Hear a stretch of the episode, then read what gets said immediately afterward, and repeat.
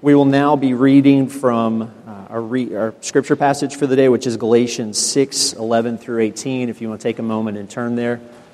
Again, this is Galatians 6 11 to 18. So listen now to the reading of God's holy and inerrant word. See with what large letters I'm writing to you with my own hand. It is those who want to make a good showing in the flesh who would force you to be circumcised, and only in order that they may not be persecuted for the cross of Christ. For even those who are circumcised do not themselves keep the law, but they desire to have you circumcised that they may boast in your flesh. But far be it from me to boast except in the cross of our Lord Jesus Christ, by which the world has been crucified to me and I to the world. For neither circumcision counts for anything, nor uncircumcision, but a new creation. And as for all who walk by this rule, peace and mercy be upon them, and upon the Israel of God. From now on, let no one cause me trouble, for I bear on my body the marks of Jesus. The grace of our Lord Jesus Christ be with your spirit, brothers. Amen. The grass withers and the flowers fade, but the word of our God stands forever. Let's pray together. Heavenly Father, we thank you that we have opportunity to gather together today, and we ask that you would, as we, as we approach your word, that you would come and make yourself known, that you would give us a great humble confidence with which to approach your word, that you would Keep us humble, knowing that we are your creatures, but that you would fill us at the same time with great confidence, because when you open your mouth to speak, you call the whole world into being, the whole universe into being. Uh, when you opened your mouth to speak, when your son walked this earth, he spoke to the dead and they were raised to life, to the blind and they received their sight, to the deaf and they were made to hear to the lame, and they were made to get up and walk. And Father, we pray that your voice would awaken us this morning, that your voice would lift us and give us eyes to see our wonderful Savior, Jesus Christ, in whose name we do pray. Amen. Please be seated. So, break some bad news to you at the very beginning that I forgot to announce at the beginning, but we do not have children's church this morning uh, because it's a, a, holiday weekend and we try to give our, our workers in children's church a break. So, parents, uh, sorry. Um, it's tough. Um, anyway, we'll be back on track next week. Um, so, here we are in Galatians chapter 6. Um, and in verse 11 of chapter 6, Paul wrote, See with what large letters I am writing to you with my own hand. Right? Uh, Paul had most likely been discussing um, uh, or been dictating his letter, this letter, to his friends, the Galatians. Uh, but at the very close of his letter, he grabbed the pen for himself, right? He grabbed the pen for himself because he wanted to be sure that these friends of his that they understood and they knew how passionate Paul was for them, but not only for them, also for the truth of what he wrote to them. You see, Paul had gone through this area called Galatia and he had planted these churches. And after Paul left, some Christian missionary, er, some Jewish Christian missionaries moved in. And they basically came in and they basically said something like this the, go- the gospel that Paul taught you was, it was fine as far as that went, um, but it was incomplete. He didn't, he didn't quite give you the whole picture or the whole truth. They were saying, yes, you need to trust in Jesus, but that's not enough. You know, Paul watered it down for you, they were saying. Uh, if you really want to be accepted as God's dearly loved children, if you want to be sure that God loves you and that He is pleased with you and that He accepts you, then there are some other rules that you need to follow as well. Uh, rules like circumcision and certain dietary laws uh, and, and others. And listen, to us, hardly anything sounds more irre- irrelevant to us than a first century debate over circumcision, which is kind of what Galatians was, right? But that's only until you realize all the ways you and I say, um, Jesus, yeah, I get that. Um, but if I really want God to love me and be happy with me and pleased with me, then I need to fix this in my life and I need to stop that and I need to get this right and those things. And so Paul wrote this letter to say, for you to be a Christian, right, uh, that is for you to be assured that you are completely and entirely loved by God, that you are His dearly loved children, that He is pleased with you and He is beaming in favor over you. For, for that, you need just one thing, and one thing only, Paul said. All you need is Jesus. And if you try to add one little rule to that, if you try to add one little thing to that, then you're going to miss the good news of the gospel entirely. Now, could a letter written in the first century um, talking about circumcision really make that much of a difference. Um, in the 1700s, there was a little group of friends that God used to spark a revival that led to the conversion of hundreds and hundreds of thousands of people and ultimately changed the face of Western civilization. And historians call the, this movement the Great Awakening, right? And you might even recognize some of the names. Uh, John Wesley he was converted when a friend of his named William Holland was reading out loud Martin Luther's commentary on the book of Romans, where Luther was explaining with great clarity the good news of the gospel that is in Jesus alone. And he got converted.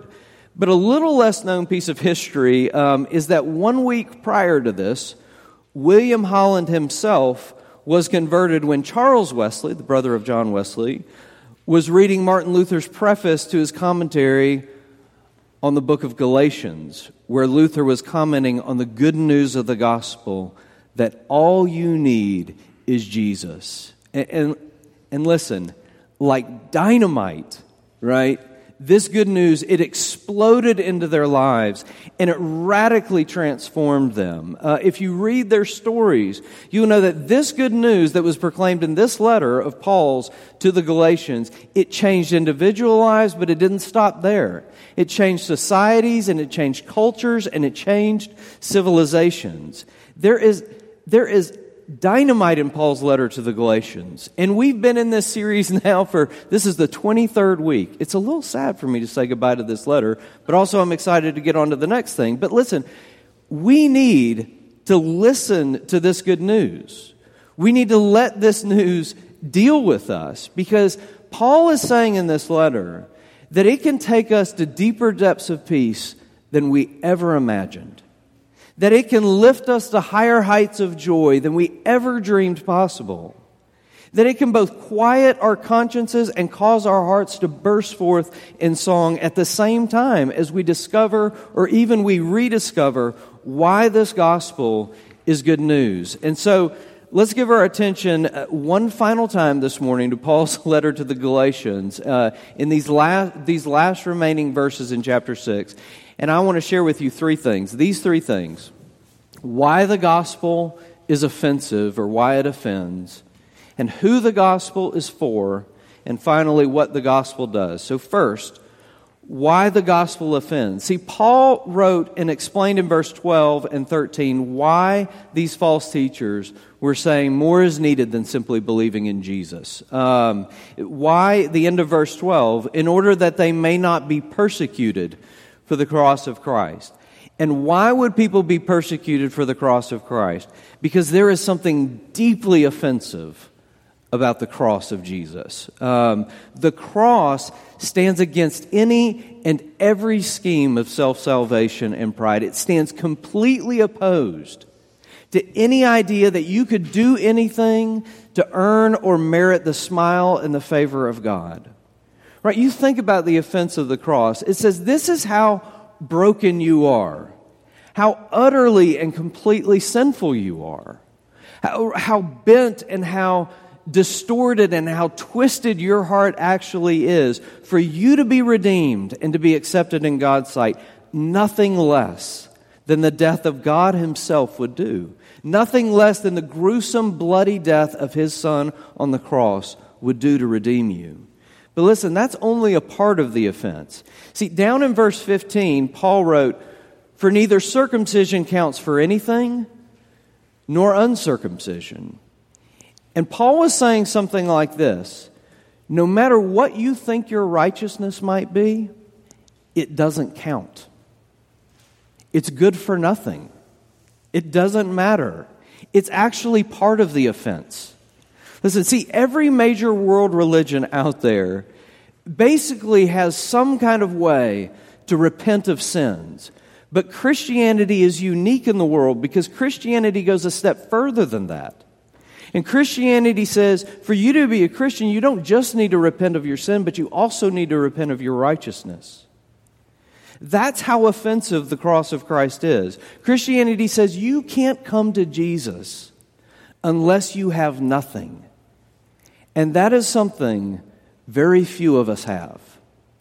Right? A, a, few, a few weeks ago, I was talking with someone about his objections to Christianity. And this person said, I can't believe in something so exclusive as this. Um, and he offered this argument. He said, My dad is the best. He's the most moral and good person I know. I can't believe in anything that says just because he doesn't trust, trust in Jesus, he won't be saved and that God won't love him. It, the cross is deeply offensive. To come to Jesus, you have to come with nothing but the outstretched and empty hand of a beggar, right? You have to let go of whatever you think your righteousness is in order to grab hold of Jesus. David Dickson was a Scottish elder in the 16th and 17th centuries, and he put it well in that quote on the front of your bulletin when he said, I have taken my good deeds and my bad deeds, and I've thrown them in a heap, and I've fled from both of them to Christ, and in him I have peace.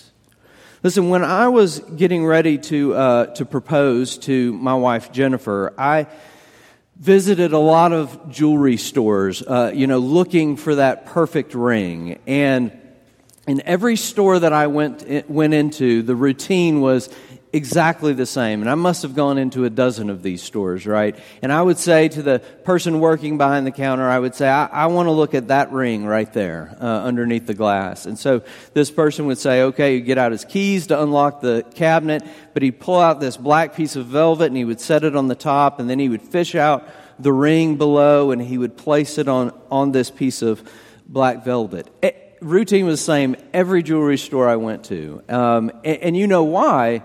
That was the routine, right? Because that diamond, the beauty of that diamond and the brilliance of that diamond, it really shines and it really pops against that dark backdrop, right? And I don't want to be insensitive in, in any of my comments this morning, and I don't want to make light of the offense of the cross because it really is offensive, and, and I get that struggle. But listen, the good news of the gospel, it only pops it only shines brilliantly and beautifully, and it only makes sense against the dark backdrop of our brokenness and our sin, this bad news. That's what causes it to shine so brilliantly and beautifully. See, many of us, I think, we stop at the offense of the cross and we never get past it to the diamond, right? But what if you could go through the offense, right? Could you?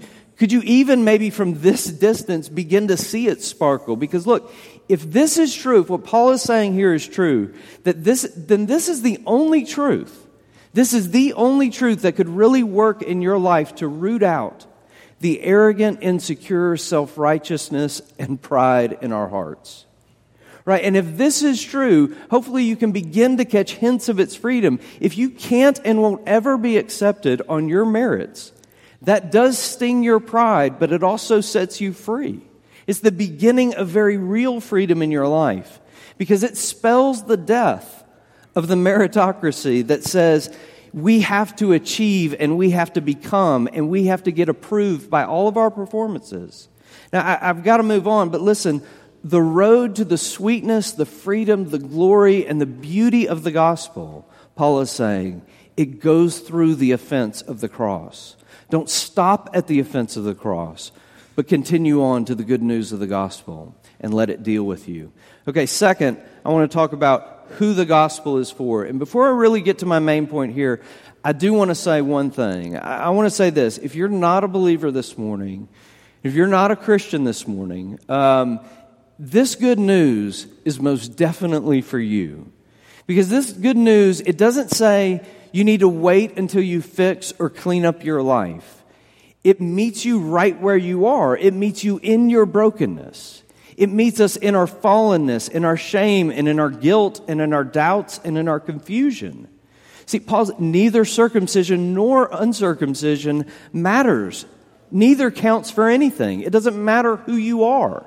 It doesn't matter what you've done. It doesn't matter where you've begin, been. It only matters who Jesus is. It only matters where he's been. It only matters what he has done for you through the cross. And so the gospel bids you to come as you are with nothing in your hand. This gospel is for you. But having said that, what I want to talk, talk to you for a moment about in this point is what is truly fascinating about Paul's letter to the Galatians, because his whole letter was written to say that the gospel isn't just the way you become a Christian. The gospel is also the way you live the Christian life. In other words, the gospel is for believers, Paul is saying in Galatians. The gospel is for Christians. The gospel Paul is writing in this letter, he's saying it isn't the ABCs of the Christian life. Right? And once you master those ABCs, you're, you're on to more advanced things. Paul was saying the gospel isn't the ABCs. He was saying it is the A to Z, it is everything. Paul wrote in verse 14, Far be it from me to boast except in the cross of our Lord Jesus Christ. He's saying the gospel is for me. He's saying, I will never get beyond the gospel to something else. It's not just how you become a Christian, it's how you live the Christian life. It's, it's the way the gospel shapes you. Listen, let me put it to you this way the goal of the Christian life a seminary professor of mine used to say it like this The goal of the Christian life is never to get past the cross, but to only go deeper and deeper into the cross. You have to keep coming back under the offense of the gospel, that nothing less than the death of the Son of God could redeem you. But you also have to keep coming back under the wonder of the gospel, right? That God Himself loved you so much that he was gladly will and willing to lay down his life for you. And see how that humbles you on the one hand, but it also lifts you up on the other hand. Here's what the gospel does it gives you an unshakable identity.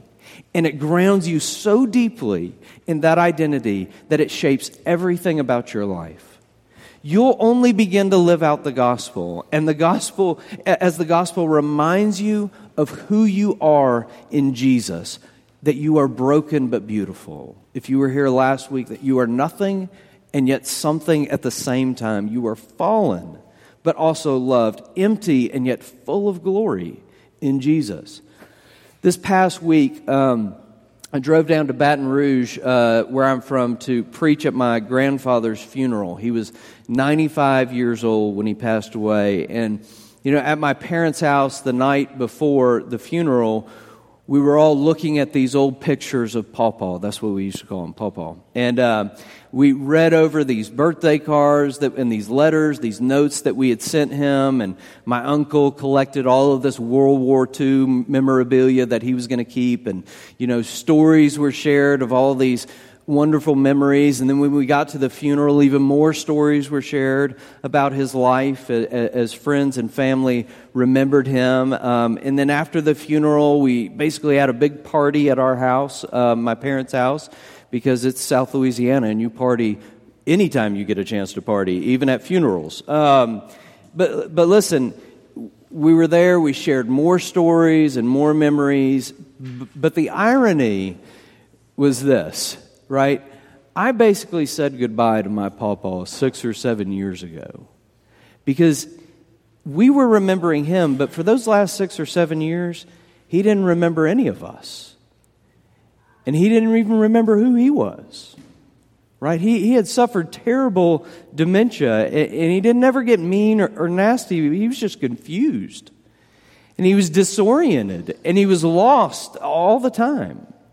You know, and you know, he would just he would sit in his chair and he would just ask question after question after question after question. If I sat down next to him five, for five minutes, he would ask me who I was at least twenty times.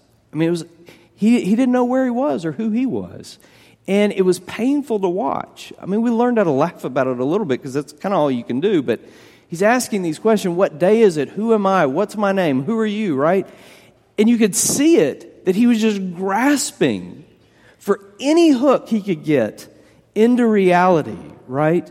Something that would orient him.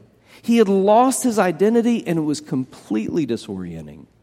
Verse 15, Paul wrote, For neither circumcision counts for anything nor uncircumcision, but a new creation, the cross. Jesus came to break brokenness. He came to destroy destruction in the cross. He came to kill death in the cross.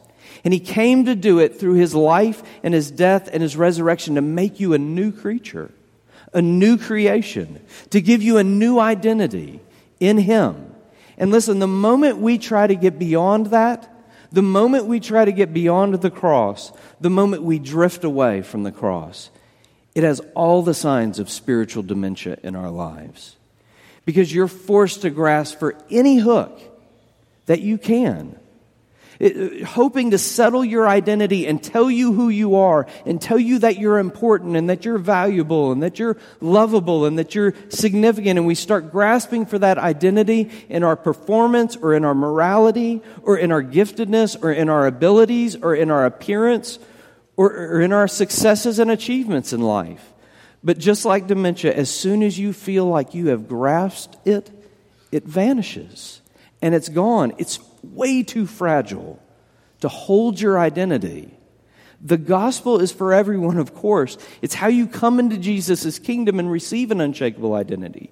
But Paul is saying it's also the way you live in Jesus' kingdom, rooted and grounded in your identity in Jesus as this gospel works its way through your life and shapes your life.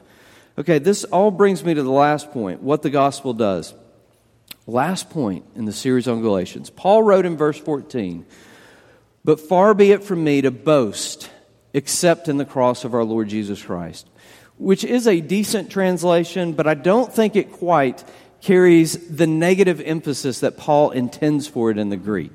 Because Paul was really saying in this verse, he's saying, I will absolutely never, ever boast in anything but the cross.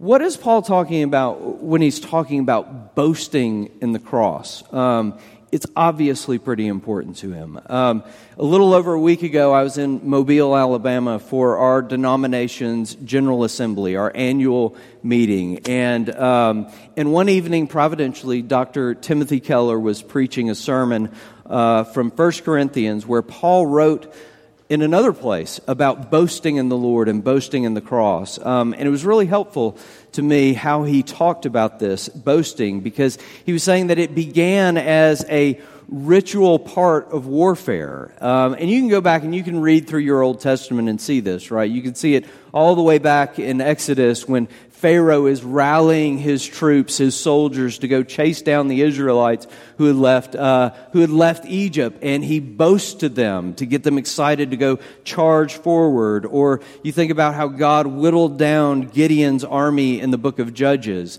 and, and God tells us the reason that He did that was so that that the people of Israel wouldn't boast in their strength, right? Boasting is is that's how generals and leaders get their soldiers whipped up into a frenzy of excitement so that they'll go charging into battle, right? Because generals and leaders, they face a very real problem, right? How do I get these guys to run into and face their likely deaths, right?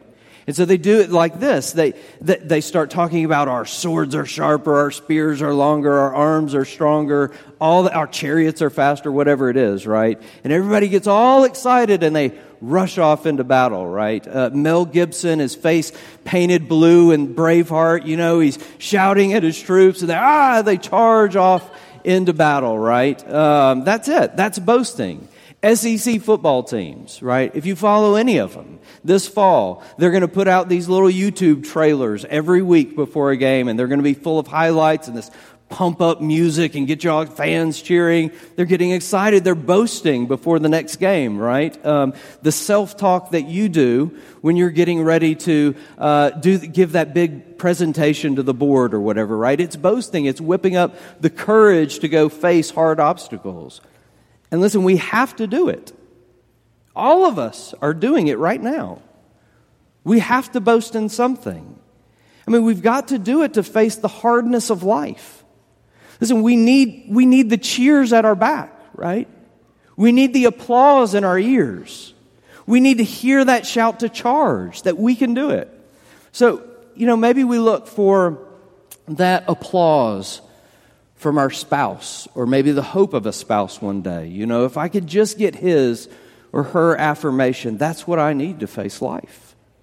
Right? Or we look for it in the recognition of our gifts or our achievements. Um, we're so needy for these pats on the back, right? The applause, the praise, it lifts us up when we get it.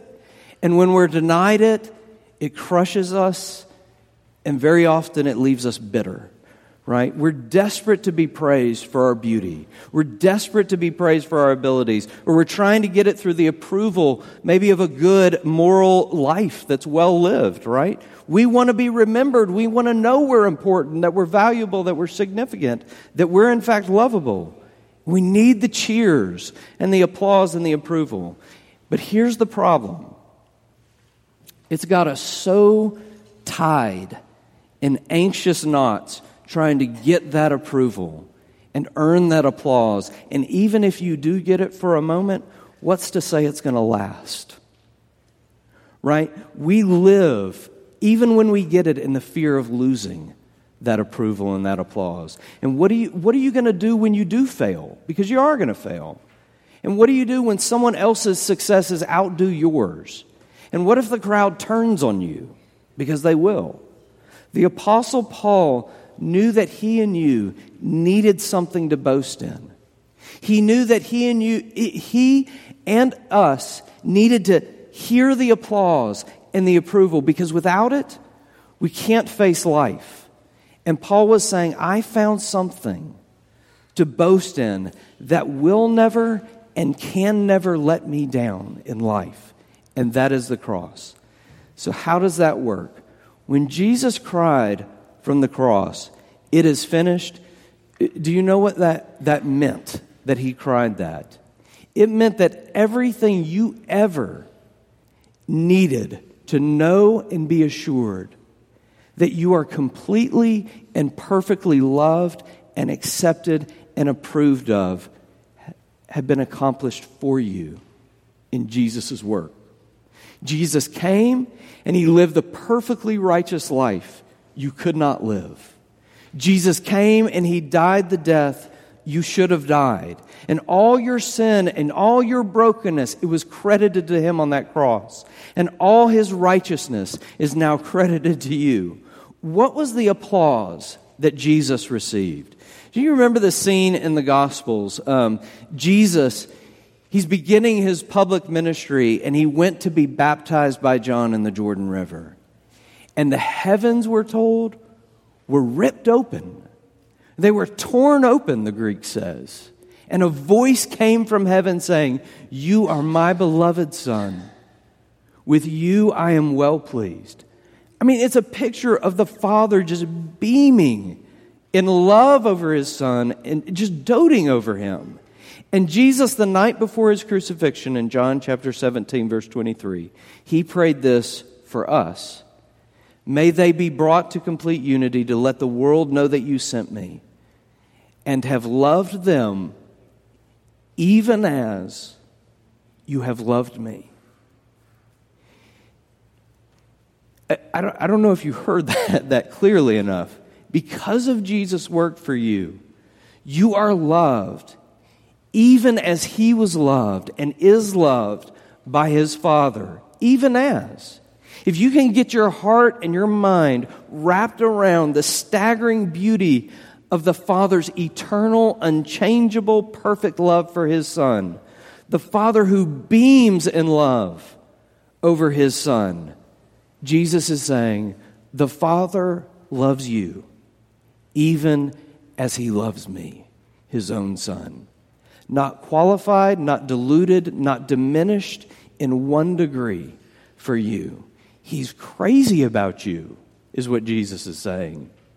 The heavens echo with his applause over you at this moment if you are in Jesus. And Paul says, listen, if you get that, that changes everything.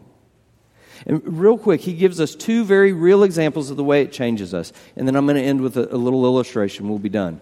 First, Paul says, if we get this, it's going to set us free. Verse 14, the end of verse 14, he says, By which the world has been crucified to me and I to the world. And this is what he's saying. He's saying, when my identity is in the love of God through what Jesus did for me, the world has lost its grip on me.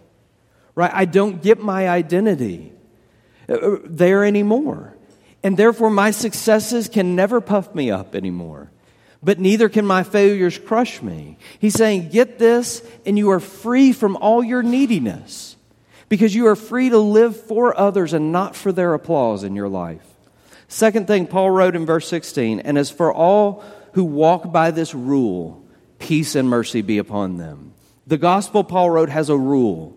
And in Galatians chapter 2, Paul wrote that the gospel had a line. That is, the gospel creates a trajectory, it creates an arc of beauty for us to trace out in our lives. Eh, this is incredibly unique, right? And let me tell you why. What we normally do in life when we see that we need to change or when something needs to be amended in our life or we need to grow in a certain way, what we do is we use fear, guilt, and shame to bring about that change. Here's how it works you look at porn on your computer or you look at your, uh, or, or, you shout at your spouse or your kids when you've lost your temper, or you manipulate your boss by uh, gossiping about your coworkers. Um, you, you start telling, here, here's what you do you start telling yourself how terrible you are, how wrong you are, how ashamed you should be, and what if somebody found out? You need to do better, or else you'll get caught, or you'll be rejected, or something like that. Do you see how what Paul is telling you is so, so very different from that? He's saying the gospel has this line, this arc for you to trace out. He's, saying, he's showing you the beauty of the gospel, the beauty of a God who loves his children, who sings over his children praises and beams over them in love. And Paul is saying, let that be the arc you're tracing out in your life. Let that beauty shape you and compel you to change. Let this rule of a Savior who loves you this completely and this sacrificially shape your life in every direction. If we're ever going to find this freedom to be shaped by this beauty, we have to learn to boast in the cross. Okay, final illustration and we're done. U2, I've talked about that band before. It's one, they're one of my favorite, favorite bands, and they have this song called 40. Uh, some of y'all might know it. it. The whole song is Psalm 40, verses 1 and 2. And so Bono, the lead singer, he sings, sings the song, How long to sing this song? How long, how long, how long, how long to sing this song? You know, and it kind of echoes throughout the song. Uh, he sings, He set my feet upon a rock and made my footsteps firm. Many will see, many will see in fear. But in a live version that I have of that song, um, he went off the script. And it took me, and it's Bono doing his Bono thing, right? He's like half screaming, half singing. Uh, somehow it sounds good, but it's only he can do it, right? Um, but it took me forever to figure out what he was singing there because it's not included in any lyrics anywhere else but in this one live version where he's doing a concert in Paris. And this is what he's screaming and singing to the rhythm of the song. He's singing, Nobody gonna feel no pain, nobody gonna cry someday, nobody gonna feel no pain, nobody gonna cry someday. And what he's doing is he's singing about the day when God will make everything right in his broken world a day when all pain and all sadness and all tears are going to be wiped away forever. But he's not just singing it, he's shouting it, he's screaming it to the applause of thousands, right? Why is he screaming and shouting that promise? because we live in the how long. The world is broken and life is hard, and if we're going to face it, we've got to boast in something. We've got to shout something. Something has to be screamed. We have to hear the applause of heaven. You know, as a Christian, you have to have something to boast, boast in in the midst of the how long. You could not possibly be loved, Paul is saying, any more than you are right now if you trust in Jesus and if you boast in his cross. The God of heaven and earth, he's shouting his applause over you. He's made you a new creation. And one day, someday, you will see his love so clearly that it will shatter the last bit of the hardness in your heart, and you will be remade and brand new. And in that day, the whole world will be remade. And in that day, nobody going to feel no pain and nobody going to cry someday. Let's pray together. Our gracious Heavenly Father, we thank you this morning for your word because it is full of good news to us. And we pray that you would take this word and that you would write it upon our hearts, that you would give us hope in the good news of the gospel, that you would teach us day in and day out what it means to turn from not only our sin, but from our righteousness too, and to boast in nothing but the cross. Father, help us, help those of us in this room who are filled even this moment with doubts. Help us to be reminded that the gospel is for people like us, for people who are broken, for people who are fallen, for people who are full of doubts and confusion. It is for people like us who are messy in their sin. We need this good news, and we need to be changed by this good news. We ask that you would do this for your glory and for our good. It's in Jesus' name we pray. Amen.